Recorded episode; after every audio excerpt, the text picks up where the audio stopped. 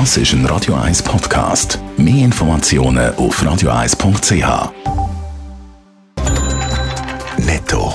Das Radio 1 Wirtschaftsmagazin für Konsumentinnen und Konsumenten wird Ihnen präsentiert von Blaser Kränicher.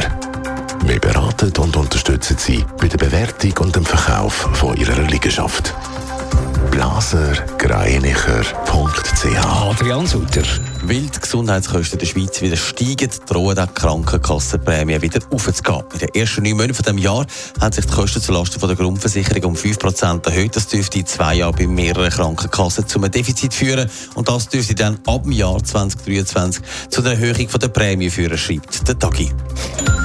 Die EU-Staaten haben sich in der Nacht auf ein Budget für das nächste Jahr geeinigt. Das Budget sieht Ausgaben von rund 170 Milliarden Euro vor. Das sind 5 Milliarden mehr als im laufenden Jahr. Das Geld soll vor allem den Ländern helfen, um die wirtschaftlichen Folgen der Corona-Pandemie abzufedern.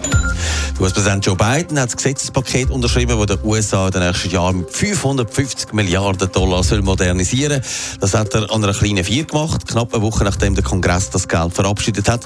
Und das Geld ist monatelang politisch gestritten worden und es gehört zu den innenpolitisch wichtigsten Zielen vom US-Präsidenten.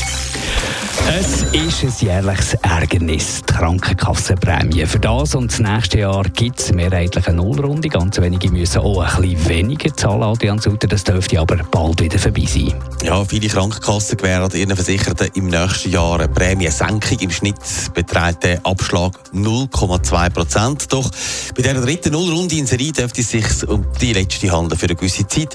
Im Laufe des Jahres sind Gesundheitskosten wieder deutlich gestiegen, und zwar um fast 5% in den ersten 9 Monaten, wie der Tagesanzeiger heute schreibt.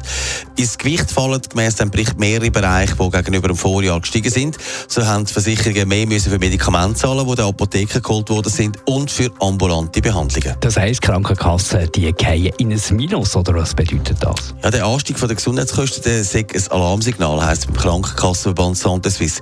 Darum müssen die Versicherten damit rechnen, dass die Prämie ab dem Jahr 2023 wieder steigt. Die Krankenkassen haben zwar noch gewisse Reserven, aber die können nicht immer weiter abgebaut werden. Und ja, niemand muss dann halt das Geld reinkommen. Das ist bei den Kunden.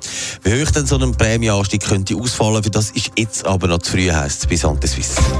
Netto, das Radio 1 Wirtschaftsmagazin für Konsumentinnen und Konsumenten.